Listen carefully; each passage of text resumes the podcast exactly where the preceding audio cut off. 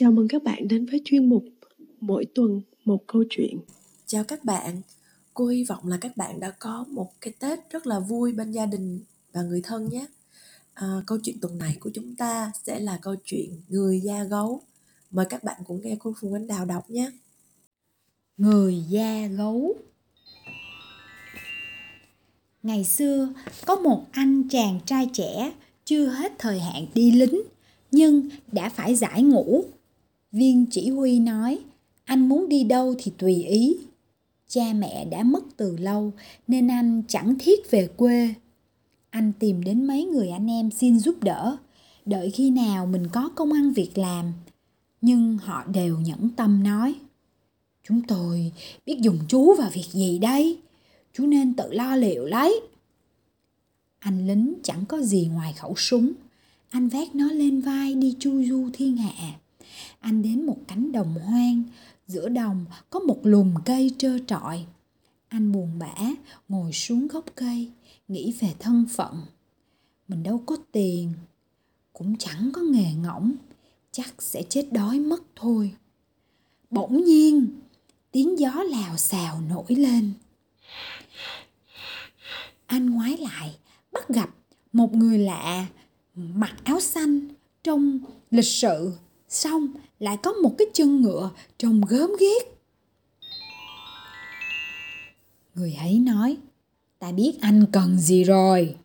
Anh muốn có bao nhiêu tiền cũng được, nhưng trước hết, ta muốn biết anh có phải người gan dạ hay không? Anh lính đáp, làm lính mà nhát gan, hai thứ đó sao hợp với nhau được? Ông cứ việc thử thách tôi đi. Được lắm hãy nhìn đằng sau. Anh lính vừa quay lại thì thấy một con gấu gầm gừ tiến đến. Anh thét lên. Ai chà! Tăng quấy lửa mũi mi là mi hết lầu nhau thôi. Anh dương súng bắn thẳng vào mũi gấu làm nó lăn cành ra đất. Người lạ mặt bảo hmm, ta công nhận anh không phải là kẻ nhát gan. Nhưng còn một điều kiện nữa anh lính thầm nhận ra kẻ đứng trước mặt mình là quỷ. Anh đáp.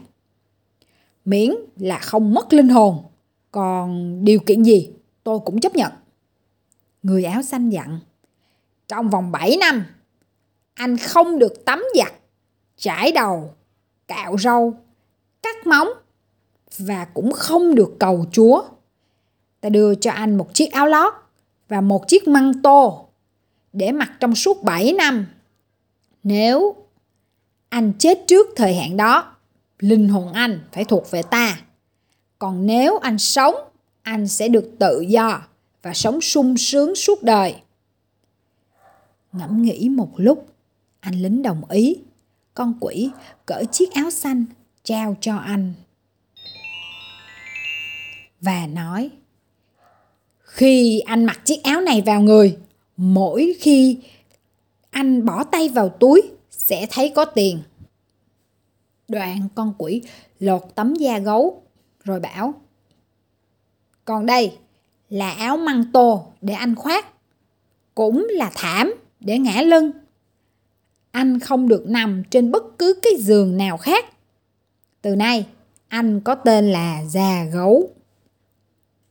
Nói xong, quỷ biến mất.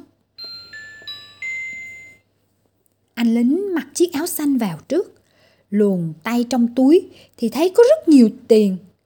Bây giờ mới hoàn toàn tin chuyện xảy ra. Anh khoác tiếp tấm da gấu rồi đi chu du thiên hạ hưởng thụ mọi thú vui trên đời.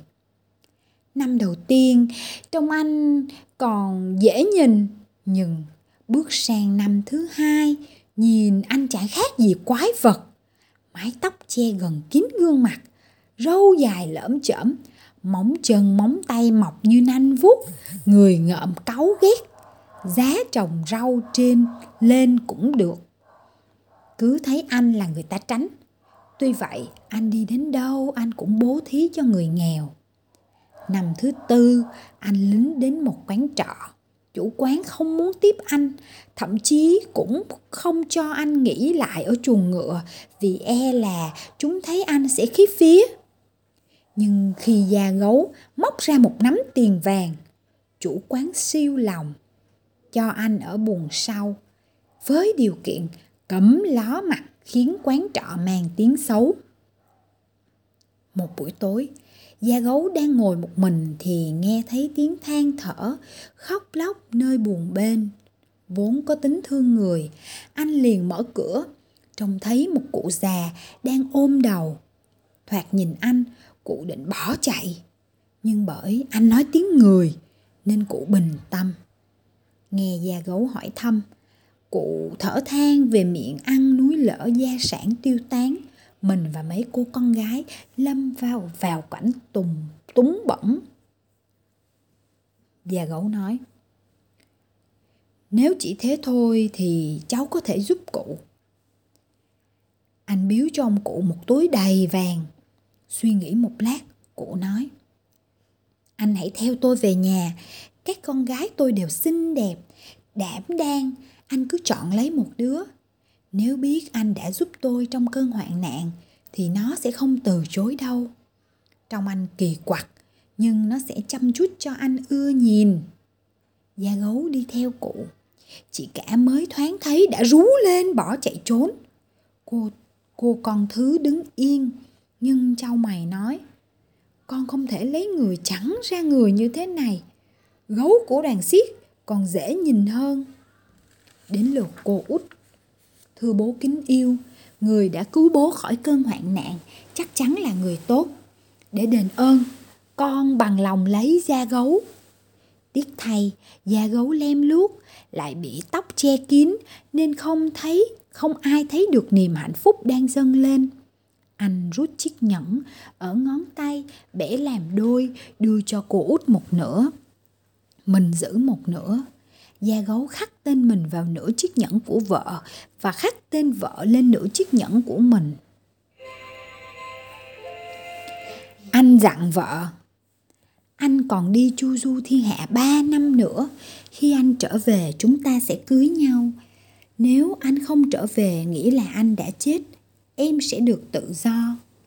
Cô em út đáng thương liền vận toàn độ đen, đồ đen Mỗi khi nghĩ tới chồng chưa cưới, cô lại ứa nước mắt.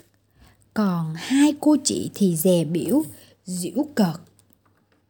Người chị cả nói, cẩn thận nha, kẻo em sẽ nát tay vì vuốt gấu khi nó dơ cẳng bắt tay em. Người chị thứ thì nói, phải coi chừng nha, nó mà thích em, nó sẽ nhai ngấu nghiến em luôn đó. Cô út nín lặng, chẳng hề siêu lòng vì những lời của hai chị. Còn gia gấu vẫn tiếp tục lang thang khắp nơi làm điều thiện bố thí tiền cho người nghèo.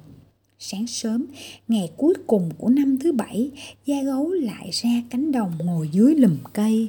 Một lát sau gió thổi ào ào con quỷ đã hiện ra ngay trước mặt anh quỷ nhìn anh chằm chằm đoạn vứt trả cái áo cũ và đòi lại cái áo xanh của nó gia gấu bảo Chúng ta chưa hết nợ với nhau, anh phải tắm rửa sạch sẽ cho tôi cái đã.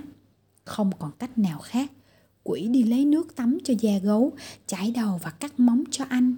Da gấu nóm lại sáng sủa khôi ngô. Khi con quỷ biến đi, da gấu thấy như trút được gánh nặng. Anh ra tỉnh sắm quần áo mới, ngồi trong một chiếc xe do bốn ngựa kéo, phóng thẳng về nhà người vợ chưa cưới.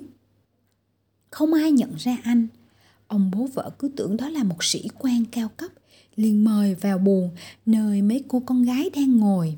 Hai cô chị ngồi hai bên anh, rót rượu mời thức ăn ngon. Riêng cô út mặc đồ đen chỉ ngồi làm thinh.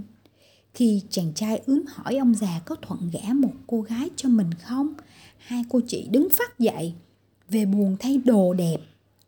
Hy vọng mình là người được chọn. Khi còn lại một mình với cô gái út người khách lấy nửa chiếc nhẫn trong túi ra thả vào một cốc rượu mời cô. Trông thấy nửa chiếc nhẫn nơi đáy cốc tim cô đập rộn ràng. Cô bèn lấy nửa chiếc nhẫn của mình ra khớp lại với nửa kia. Già gấu và vợ ôn hôn nhau thắm thiết đúng lúc ấy, hai cô chị quần là áo lược bước vào khi biết chàng trai chính là da gấu năm nào, họ xấu hổ bỏ đi Câu chuyện của chúng ta đến đây là hết rồi. Hẹn gặp các bạn tuần sau nhé.